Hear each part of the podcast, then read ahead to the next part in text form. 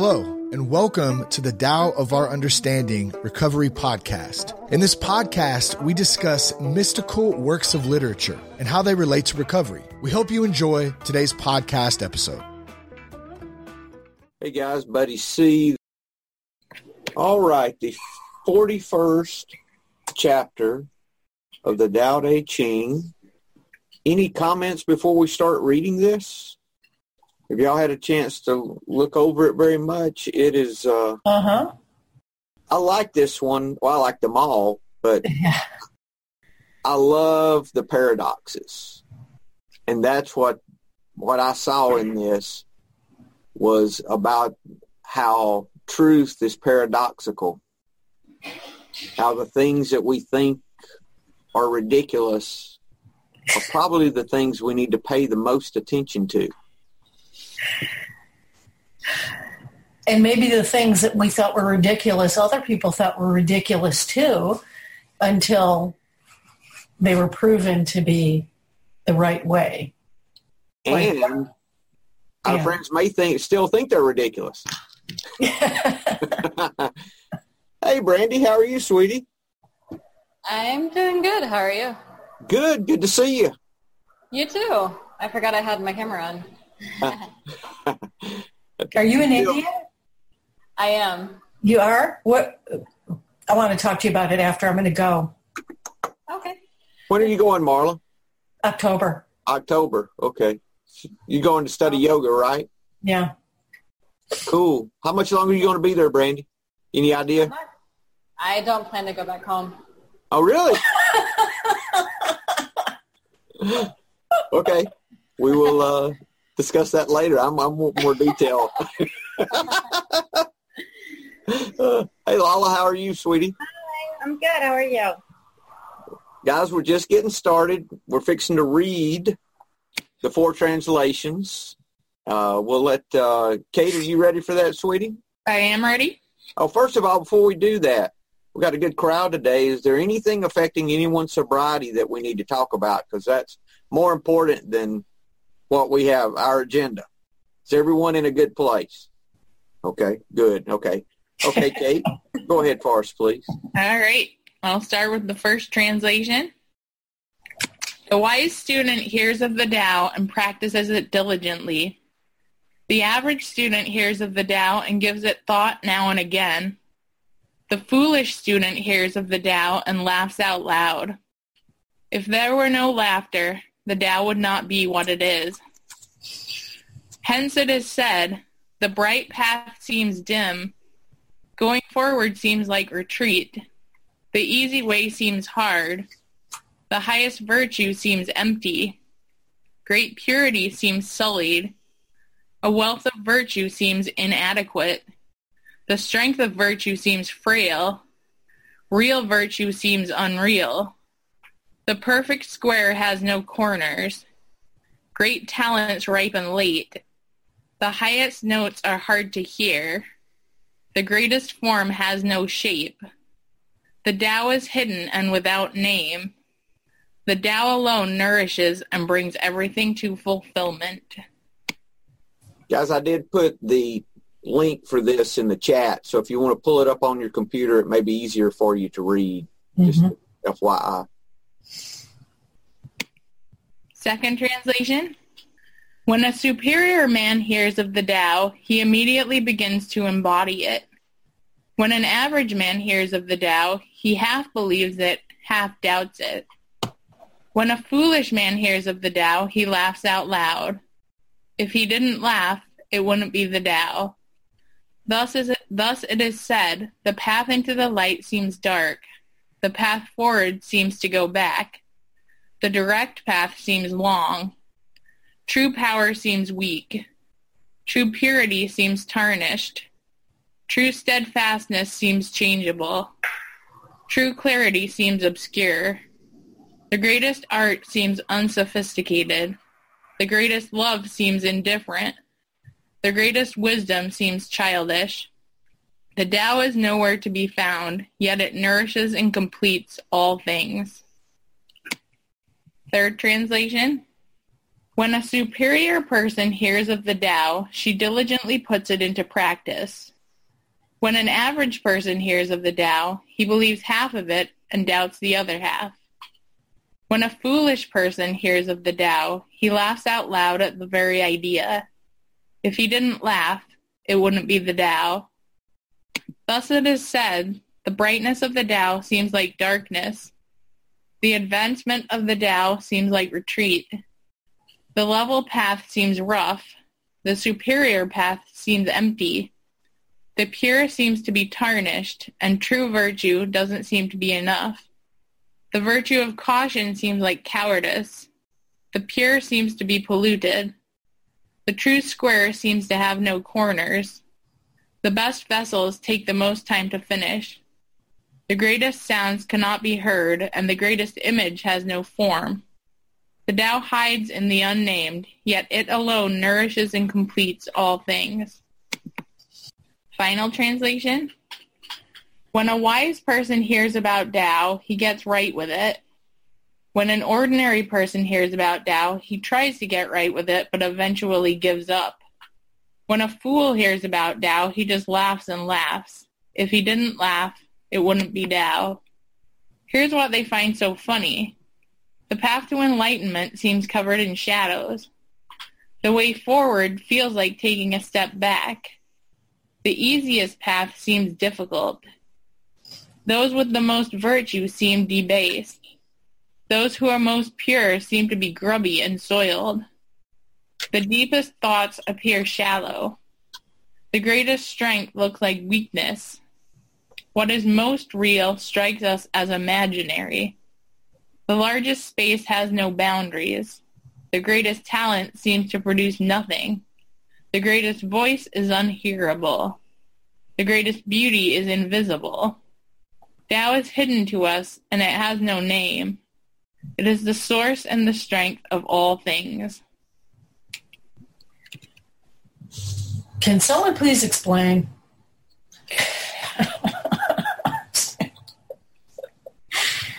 This goes back to, I believe, yeah, Craig talks about replacing Tao with recovery. Exactly. But yeah, that's that. I was thinking that myself.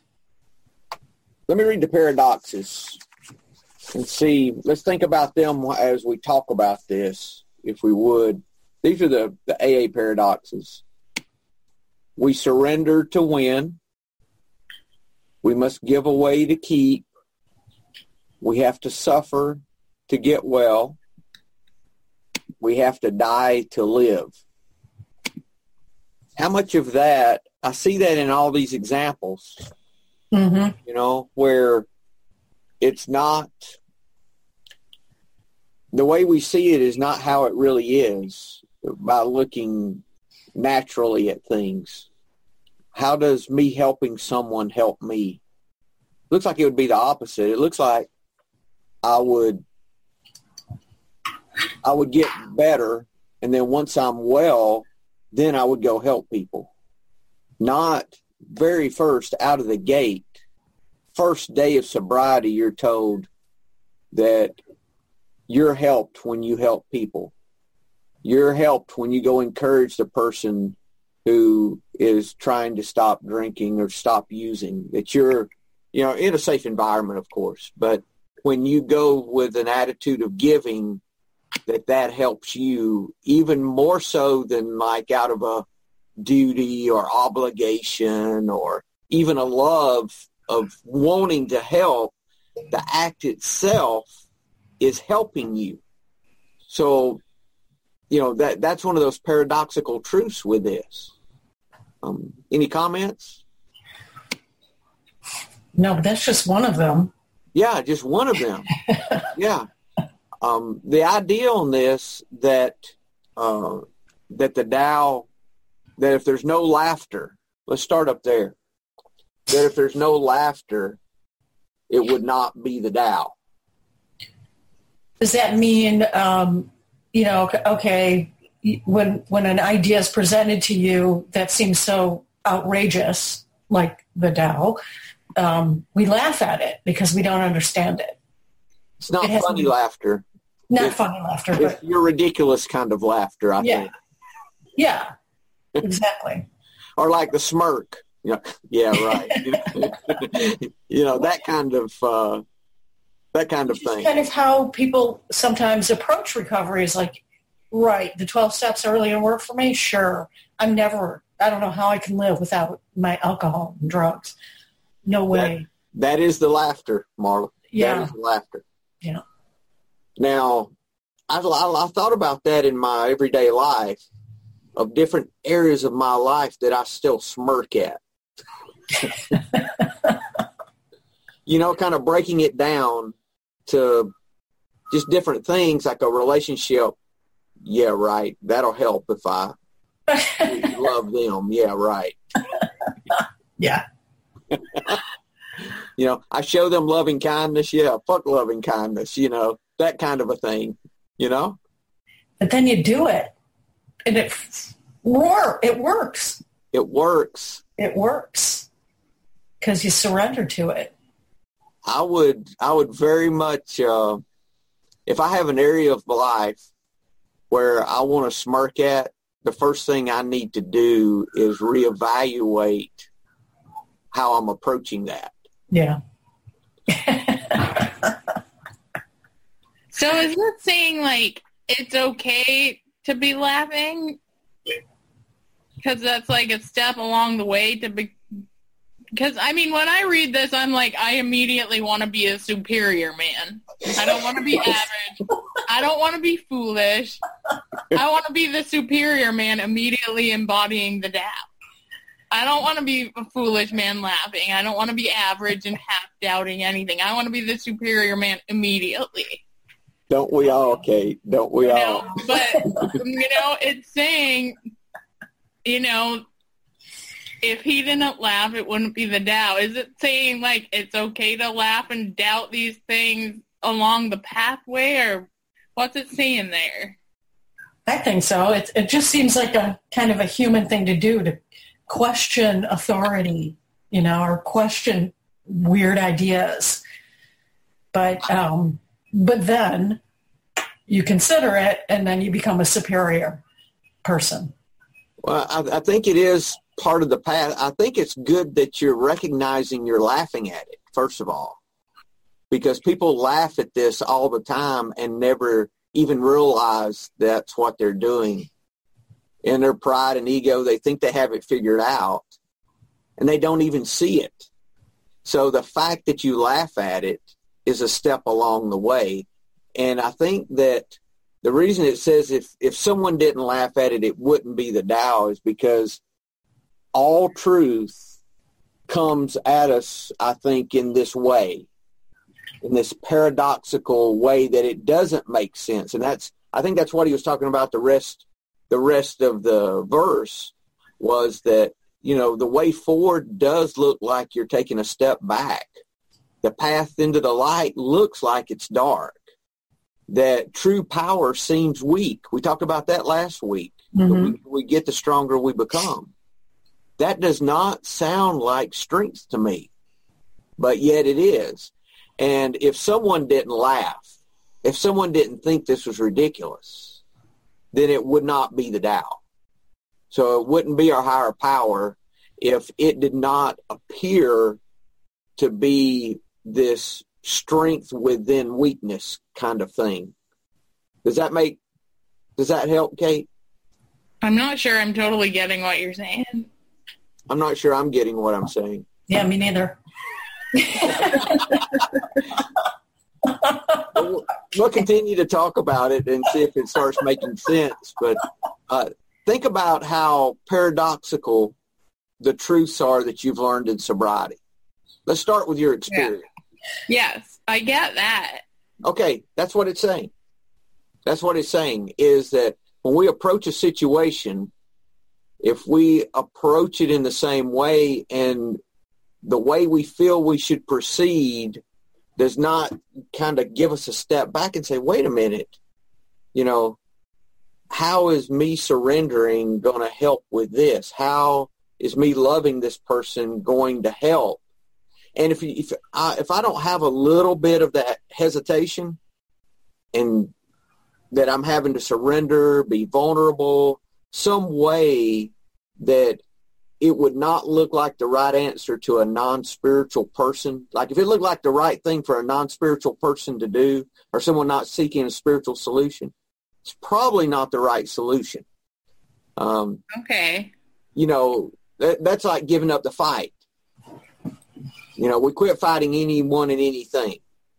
When we're disturbed, it's us that need to change.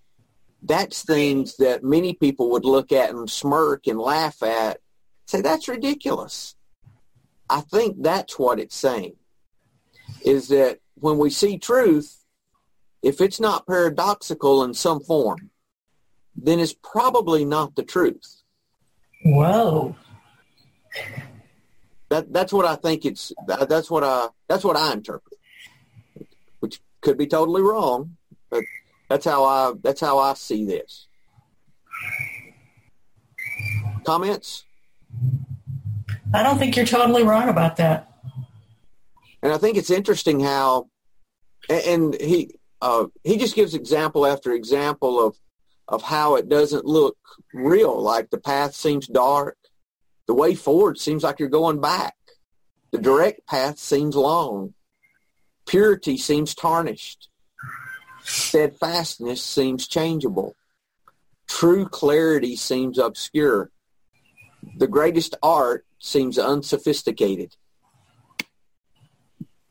The greatest love seems indifferent. How many times, I don't know how many times with my son, I have had to show tough love and other members of my family think I have abandoned him. That is an example of them smirking and laughing at God doing something in his life. Yeah. And the, the, the Taoist, the, the, the spiritual approach versus um, the non-spiritual approach. The greatest wisdom seems childish. Hmm. I was thinking about that. We talked about that last week, and I talk about that often. How, uh, you know, we know the kingdom of that. Uh, Jesus said the kingdom of God is like uh, uh, the people. You, you inherit the kingdom of God. The folks who enter the kingdom is much like a child, in that, and I think that has to do with the dependency and the um, just the surrender that goes with that, and how a three-year-old how how a three-year-old uh, is is dependent on someone to provide for them, and that our attitude needs to be the same way toward our higher power. And we learned that in recovery. That I did not start recovering until I totally surrendered and gave up all of my suggestions and ideas and all of my alternatives. And once I surrendered fully, then it started working for me. And that's a lot of that same greatest wisdom, I think. Um, the Tao is nowhere to be found, yet it nourishes and completes all things. It's unnamed. I like this. The Tao hides in the unnamed. That reminds me of uh, uh, the Jewish name for God and how that in the Jewish religion, Marley, you, you may can help me with this, uh, that you're not supposed to say the name of God. Is that correct? You don't say God or Right. spell out God. It's G dash D or Right. Om Hashem. But no, not God. And, and one thing I was told, I was listening to Rob Bell talk about the name of God and talking about Yahweh and that the actual pronunci- pronunciation of that was the breath. Yeah. Was its name the same um, uh, sound as you make when you breathe? And that your first breath is a prayer and your last breath is a prayer that you take. And that's how he related it. So the actual name of God was the same as the sound you make when you breathe. Hmm. So I thought that was good, and that that kind of that it hides in the unnamed. You know, when we name things, how we put things in boxes. It defines it. When you name something, it, it defines it. label it and like compartmentalize it. do what, Lala? But when you label something, you compartmentalize it. Yes, And and a higher power is bigger than any of that. Can't define a higher power. And not define. Yet it always nourishes and completes all things. As something you can feel. Is that does that seem right? Something It nourishes and completes everything. Has no name. It is the source and strength of all things. Hmm. Good stuff.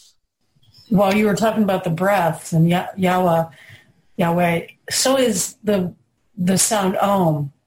It's actually pronounced A U M or spelled A U M, and it's um not really Om, but it's um.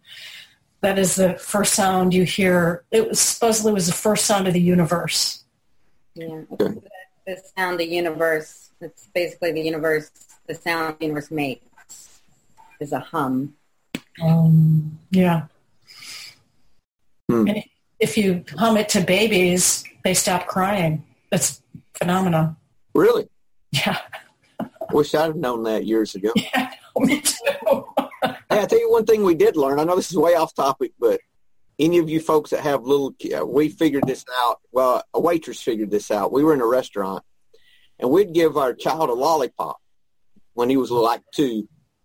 The waitress come up and gave him two lollipops, and instead of sitting there all over the place with one in one hand, he had two of them, and he just sat there and licked one, then licked the other, and he didn't move, didn't do anything. He just stared at both of them and licked them one at a time. You know, like, wow, that's wonderful. We always kept lollipops in twos after that.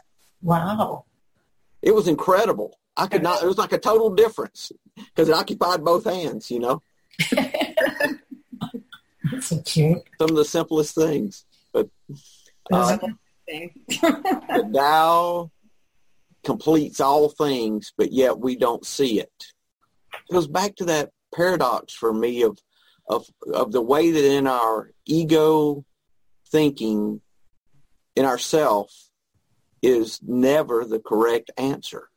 There's always a better way. Always. I was let's see. I was looking at a couple of other things. Um, yeah, I, I did not really take offense, but I really noticed in the third translation where she diligently puts it into practice, but he half believes it, and he laughs out. I noticed that.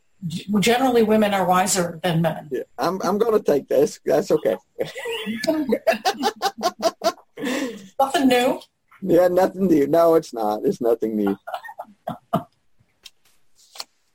we ready for the? How about this? That the Tao hides in the unnamed. It's not just unnamed; it hides in the unnamed. Maybe that's getting reference to the fact if we label it, it would take some of its power away. That we have to look for it. Yeah. You know, Yeah, you do have to look for it. when I started in recovery, we had hold hands after the meeting and say the Lord's Prayer and say it works if you work. And I'm like, fuck, I'm doing all this stuff. Why isn't it working? you know, what is the work? That we did this for an hour. I should be well by now. I can get through the 12 steps in a, in a day. No problem. I had it figured out. I was smarter than all those people combined. I knew what to do. that was part of my problem. I was smirking the whole time, you know. Yeah. I knew better. That pride and ego. The greatest love, this is Stephen Mitchell, his commentary on this. He, he wrote the second translation that we read, or translated the second one. The greatest love seems indifferent because it has no preferences. A good father loves all his children equally, whether they turn out to be thieves or carpenters or messiahs. As Jesus of Nazareth said, love your enemies. Treat them with generosity and compassion so that you may be children of your Father in heaven, for he makes his sun rise on the evil and on the good and sends his rain on the just and the unjust. Hmm. I know I love my children equally. I may not approve of them equally, but I do love them equally. You know, there's a difference. There's a big difference. I hope you don't tell them that. Well, I try not. but you know that. But that's the kind of love a father can have. Yeah. You know that he'd do anything in the world that would help either any of his children. But sometimes those things are different. You know. Okay. Anyone have? Uh, uh, Craig usually reads the the Derek Lin. I'll read it today, being he's out and about. Don't want him reading while he's driving. No, we don't. Any comments? Okay. Um, I'm going to read a couple of things out of this. Uh, the lack of comprehension. This is Derek Lin on his commentary on the 41st. The lack of comprehension often expresses itself as mockery. Talking about the laughing, Kate? Okay. Such individuals laugh at the Tao because they feel the need to belittle that which is too unfamiliar to grasp easily. In their case, laughing is not a sign of happiness, but an attempt to disguise ignorance as a superior attitude.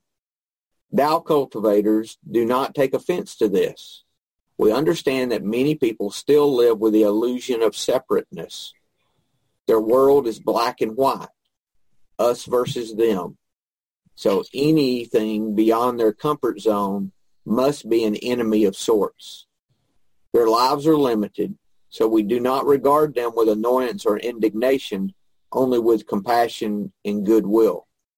And he gives an example of this, and I'd never heard this example. Sages liken such individuals to a frog who lives in a well. From its perspective, at the bottom, the sky is rather small. If a bird were to stop by and tell it about the vast spaces outside, the frog would react with disbelief. Then perhaps, feeling a tinge of fear that it might be wrong, it would ridicule the bird to drive it away and along with it the sense of discomfort. They will come when the frog grows strong enough to jump out of the well. Similarly, one day those who laugh at the Tao will gain enough spiritual maturity to venture beyond their limits. When that happens, they will see the wide open vistas for themselves, and they will know in their heart of hearts that nothing will ever be the same again. That makes sense. Wayne Dyer. All right. Wayne Dyer. Right. Uh, before we read Wayne Dyer, I had a couple of notes. The way is hidden how do we find the way? Okay, we have a situation, let's say, that we're smirking at, that we have no idea what to do about. And how do we get past the smirk, move up to a half-ass belief, and then move up to actually being able to practice a spiritual practice that works in that situation? What are some things that we can do to put this into practice. And it's the tools we learn. Uh, for me, it's the tools I learn in recovery.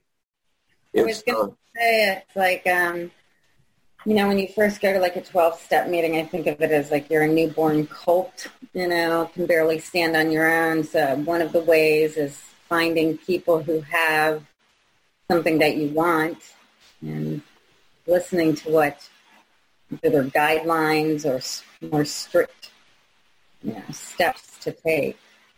And then it's almost impossible to go backward to a smirk once you're aware.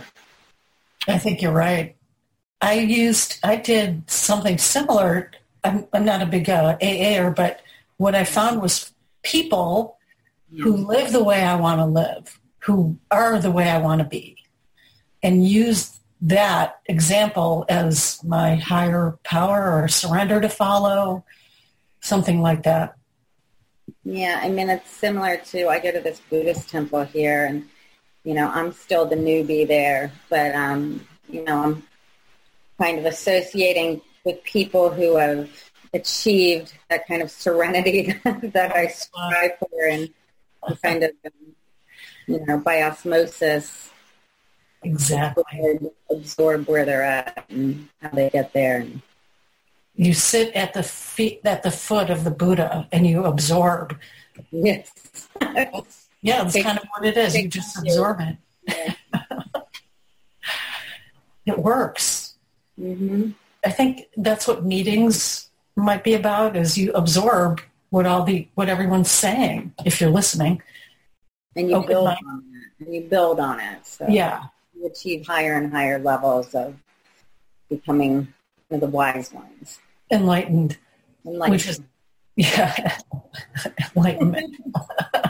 my my sponsor told me when I first, you know, I believe the purpose of AA is to wake up spiritually, just like all these other things we're talking about. So you could very well recover and never go to any kind of 12-step meeting, but the principles that you learn there the same principles you should be learning regardless of what you're doing. Yeah. So my sponsor told me, and I never heard this from other people. He said, you go in and you be quiet. He was real militaristic, which is opposite of me. And he would go in and sit down and he said, go in, buddy, sit down. Do not say anything. He said, you have nothing they need to hear. be quiet. Because you go to meetings to share your experience, strength, and hope. He said, you save your inexperienced weakness and despair for me. He said, I'm your sponsor. That's why I'm here. Yeah, I'll tell you when you know enough, when you have something to share that people need in a meeting, He'll tell you. he'll tell me, yeah. It was a while. and he he said, you know, some people don't have a sponsor, so they have to use the meeting for their sponsor, which is fine. He said, but that's not you.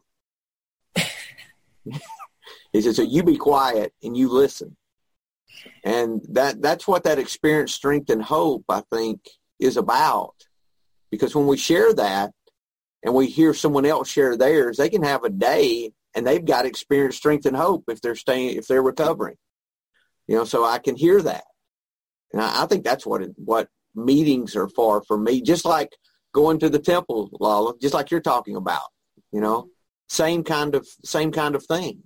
You're hearing someone's experience, strength, and hope of how you know they're awaking or waking up spiritually and what's working for them. yeah. Yeah, that's huge. Yeah, it is. Brandy, you learned any of that while you've been in India? What's been going on with you over there? Uh, I've had a lot of shit going on, but I don't know about the spiritual part. Uh, it's all spiritual, honey. you, you sure about that? I'm positive. um, so I came over to India to have medical treatment, um, and it's been great. My first week, the day I had surgery, um, I found out my husband was cheating on me, Um, um, and he wanted to have an open relationship. that was awesome. That's spiritual. I mean, it takes balls to say that. I didn't say everyone was spiritual. I said that. oh, oh, okay. Um, the cool thing is, like, I didn't drink, so I mean, something's working in my recovery. That's Um, great. I did go a little bit insane by like going in, finding a bunch of men to flirt with. um, but it's been a really cool spiritual experience in the sense that after two days of that, I'm like, I knew it wasn't for me. Like, because we do get to work this spiritual program um, here. There's so many temples. There's so much spirituality. And from the day I arrived in India, I've been going to a temple a day and um, just talking to Lord Ganesh and like learning about Lord Shiva and all the other lords. I keep telling all my friends here that I want to become a Hindu because like it makes so much sense to me. It's very peaceful and it's just it's so profound. Going to meetings here, that's a no for me. That's a hard no. so my recovery has taken a shift in the sense that I'm doing a lot of online stuff, but AA here, it's very masculine. Mm. Meaning like India, it's an amazing country. It's so friendly and it's so spiritually connected. However, men and a pretty Westerner woman, it's yeah. Um, Thirteenth step. it's major 13 step, meaning I Really? feel so uncomfortable. Like it's the, I, I had to leave. Like it just wasn't safe. And it's, it's not nothing to do with the program. It's just to do with the country. And not all men are that way, but it's a huge adjustment. Southern India is a lot more friendly than Northern India. So Oh, good. That good. good to know. I don't know which part of India you're going to, but Southern. which one? Yeah. Southern. Pune. Oh, okay. Pune's awesome. It's a little bit more conservative than Bangalore, which is where I am, but it's amazing and it's it's awesome. Don't go to Delhi. No offense to anybody, but Delhi, as women, like every Indian person I've met here says, if you go to Delhi, don't go to Delhi. Um, Okay. so don't go to Delhi. okay. That's all I can say. Um, they told me that I wouldn't be safe there is what essentially it came down to. But spirituality wise, India, it's been this really amazing journey of actually digging deep and staying true to my recovery and finding what works for me and what I'm okay with and learning um, the ideals and principles of what I need to survive in my life. No open relationship.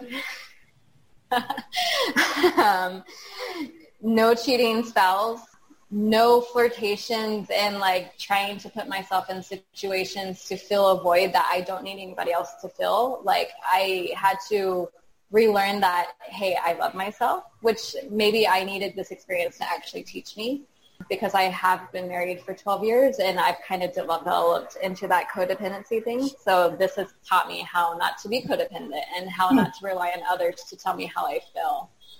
Just being okay with not knowing what tomorrow is going to be like and being okay with not making big decisions. I keep telling people, don't ask me to answer a question because I'm not going to. So I don't know if that's spiritual, but that's where I'm at. Seems like it. Yeah. Now, Amazing journey. Yeah. Awesome. did, did you try multiple meetings, Brandy? And everyone was the same, yes?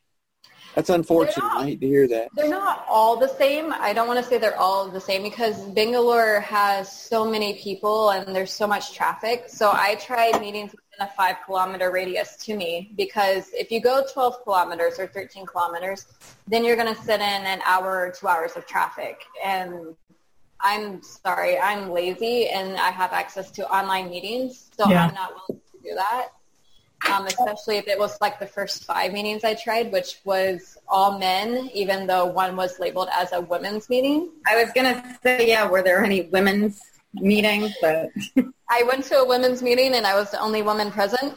Um, all the men were there to prey on the women.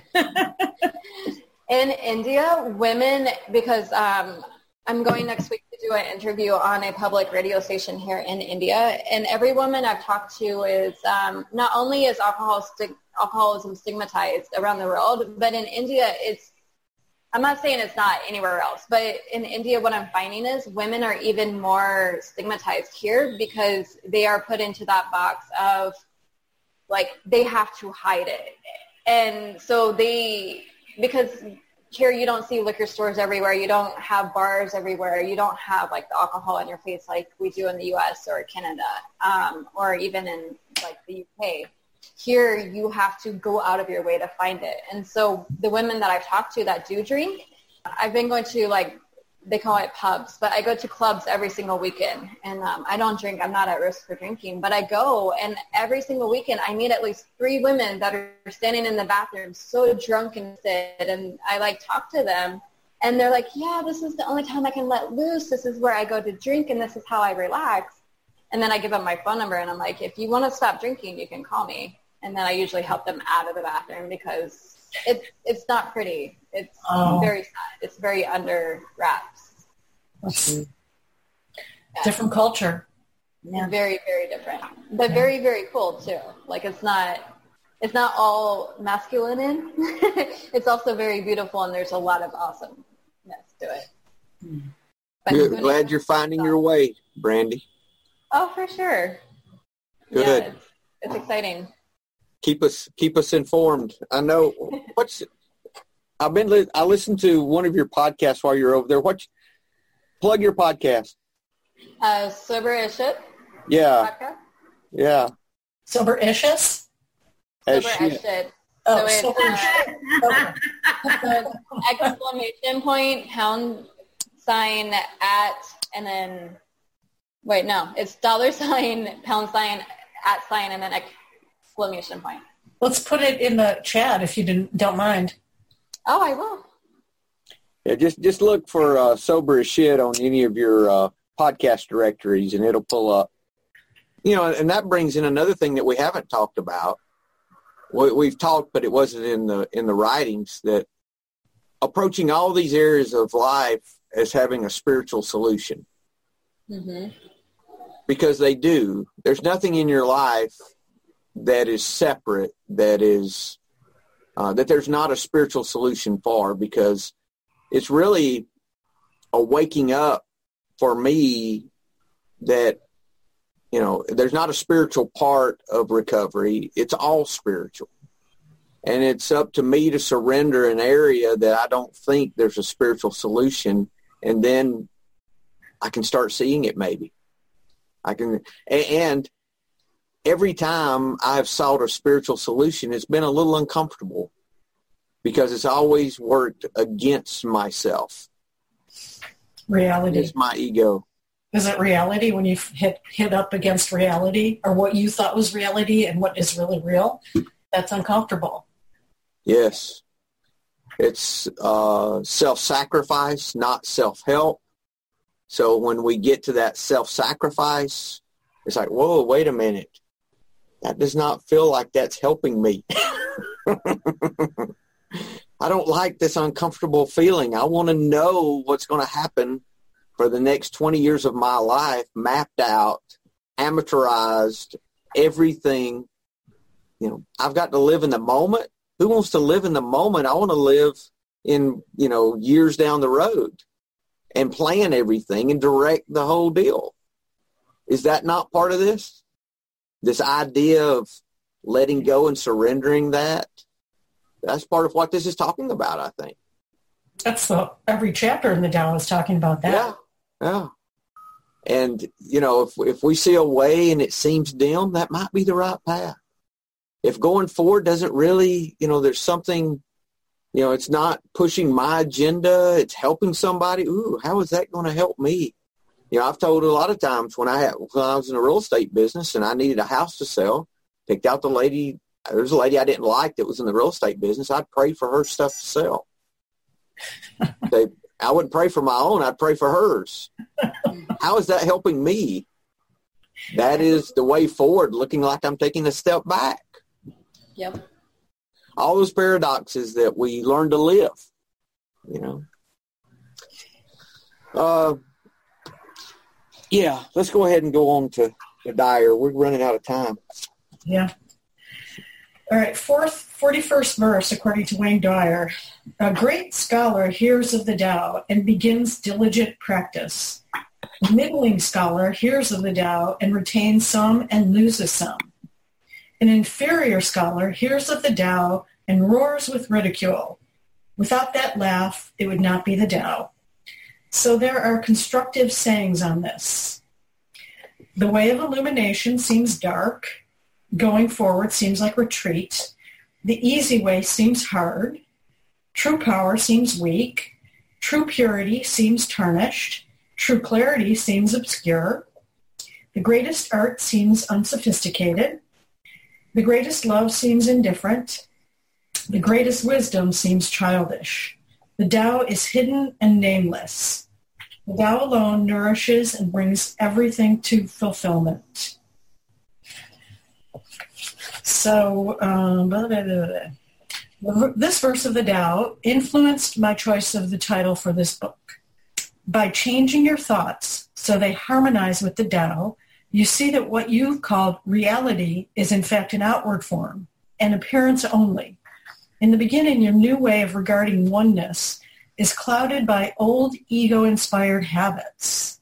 What you've been accustomed to still resonates within you as real, and your Tao-inspired world may not be consistently recognizable. but you will begin to look beyond what only seems to be your truth and move into a direct experience of the Tao, uncluttered by your previously limited views. Reread the first section of the 30, 41st verse of the Tao, noticing your response. Ask yourself whether you're a great, middling, or inferior scholar when it comes to understanding and applying the wisdom of the Tao. For example, I can unabashedly proclaim myself a great scholar after so many years spent studying and writing it. And the more I've studied, the more diligently I've practiced. I've become highly attuned to the infinite variety of daily opportunities to employ the principles of the Tao.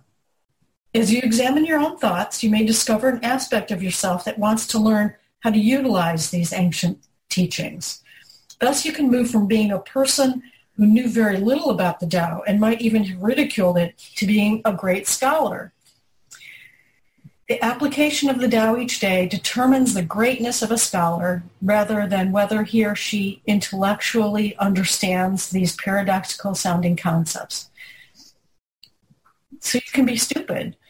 Lao Tzu points out that without the ridiculing laughter of the inferior scholars, the Tao couldn't even exist. Talk about paradoxical concepts. In Warrior Blends with Life, a modern Tao, Michael LaTorra comments on this 41st verse, quote, the only the way is only attractive to those who are already wise enough to know how foolish they are. Sarcastic laughter from other fools who believe themselves wise does not deter the truly wise from following the way. Following the way, they do not become complicated, extraordinary, and prominent. Rather, they become simple, ordinary, and subtle. Should I go on? We can talk right there.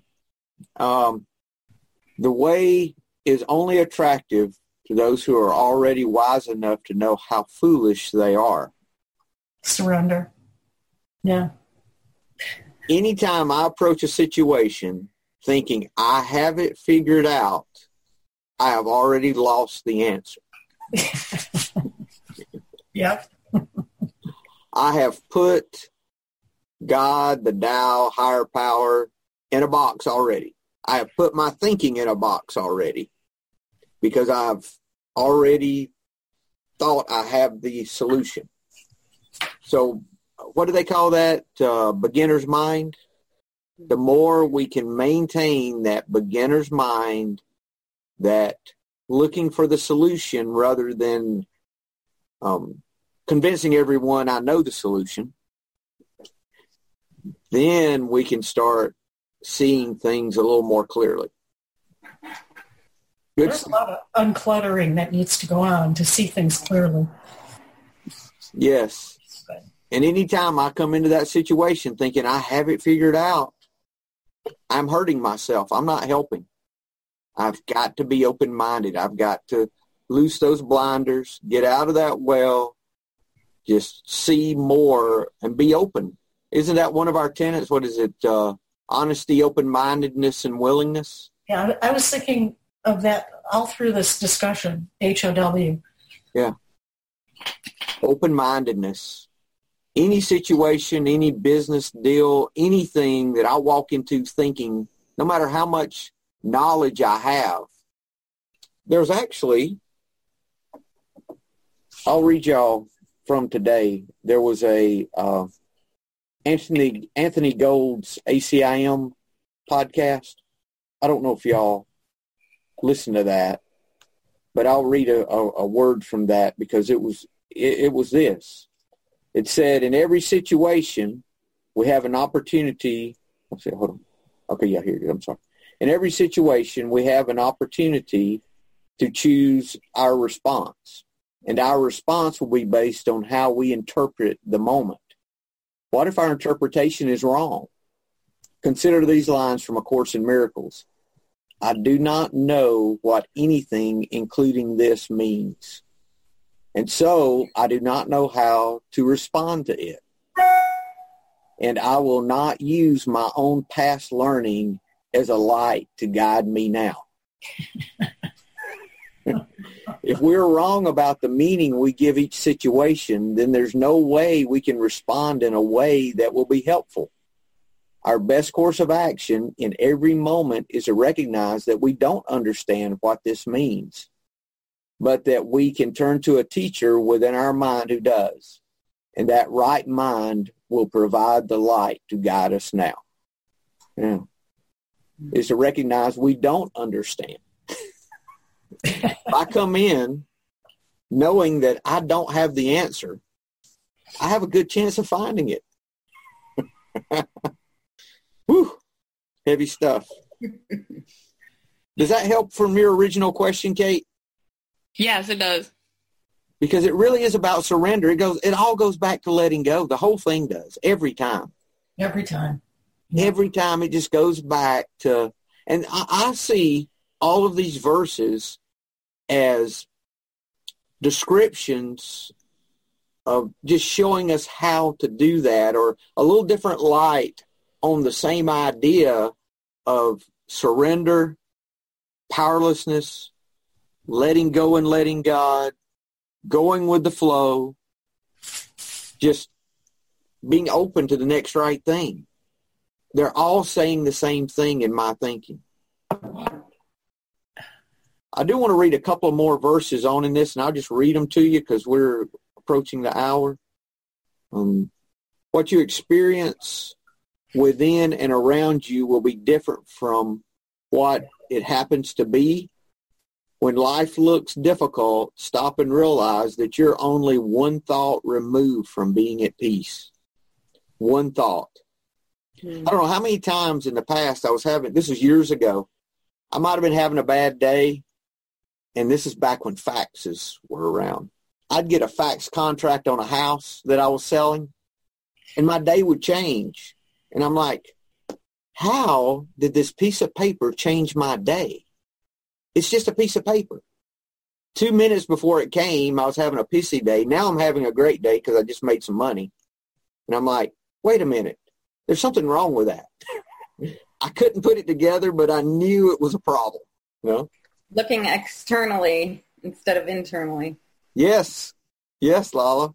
Exactly depending on these things around me, that separateness, that black and white, that divisiveness, that that this is going to do something for me instead of that we're all connected and any answer I need is within me. I don't depend on other people to do it. That's like my right hand cutting my left arm and saying, I'm going to hurt you, left arm. I'll show I'm you. I'm going to cut you off. I'm going to show you. Yeah. How crazy is that? That's the same thing when we go and we start attacking other people, we're attacking ourselves. Huh. Same kind of thinking. I was going to see if there's anything else in this. Anything else pop out at you, Marla? I do want to read the the Tao truth is unprovable in physical terms. I want to read this little paragraph, if that's okay, and then we'll close out. Let go of your conditioned way of needing proof in the physical world where something becomes your truth, before something becomes your truth. The Tao is hidden permanently and it cannot be named, so accept this as fact. You're not going to find it in a material form. It has no boundaries, and the moment you try to name it, you've lost it. Just as modern scientists must accept the fact that quantum particles originate in waves a formless energy or spirit without their ever seeing that infinite, without their ever seeing that infinite all-creating field, so too can you let go of your need to see and touch the Tao before you can believe it. By changing the way you look at the world, you see a realm beyond the appearance of darkness, difficulty, weakness, indifference, and death. As the poet Rainer uh, Maria Rilke observe behind the world our names enclose is the nameless, our true archetype and home. Hmm. Yes, doing the Tao now was spending an hour with a child, taking note of how much wisdom's embodied in what appears to be juvenile behavior and beliefs. Good stuff. Good stuff. Just for a little levity, I, I sometimes see the Tao in a new pair of shoes. Gotta say it. The Tao and a new pair of shoes. There's something spiritual about a new pair of shoes. Okay, ladies, I'll, I'll accept that. I'll be open-minded. Good. Anything else before we close? That was uh, that was a lot today, and it was pretty Yeah. heavy. Every every chapter is a bit heavy. Yeah, but this one was particularly. This one seemed like more than normal. Well, we're only halfway through. Are you amazed yet? yes. Okay. Yes. Amazed. Uh, I was amazed the first time I picked this up. I was amazed when I heard the vinegar tasters story. The what story? The vinegar tasters, y'all have heard that one, right? No. That's how I got interested in the Tao. I'll take two minutes and share it. Uh, it's a painting. Just Google the vinegar tasters. Uh, Lao Tzu, um, Confucius, and Buddha met, and they they were they used to do vinegar tasting as as part of a ritual because they used vinegar medicinally in all all kinds of ways. So uh, they would have vinegar tastings. So Confucius tasted the vinegar, and he spit it out. He said, "Who in the world would want to taste such a thing? You know, it's just nasty and it doesn't taste good." Uh, Buddha tasted the vinegar, and from what I understand, Buddha Buddha uh, compared it to the suffering that we have in the world, and that that it's our, you know, all those things, you know, all the the Buddha stuff, right? Lao Tzu tasted the vinegar, who wrote the Tao Te Ching, and he said, "Yes, that's vinegar. It's how it's supposed to taste." he accepted it. I said, "That's for me. I will take that." And that's exactly what he did. He accepted. He said, "Yeah, it's vinegar. Why are y'all upset about it? That's what it is. It is what it is." You know. It is what it is. I said, "That's me." I said, "That's what I want." So that's when I started studying the Tao Te Ching. Was when when I heard that story. I said, "If if acceptance is what this is, that's what I need." It works. It works. It does. Okay. Any closing comments, guys? Hello, this is Buddy C. I wanted to make you aware of several recovery related resources that I've posted in the episode description. These resources include a list of recovery podcasts, a free sober meditation app, daily recovery email, shared Google recovery calendars. Hope you put some of these resources to use and have a great week. Thank you for listening to the Tao of Our Understanding Recovery Podcast. If you enjoyed this episode, please share it with your friends in recovery.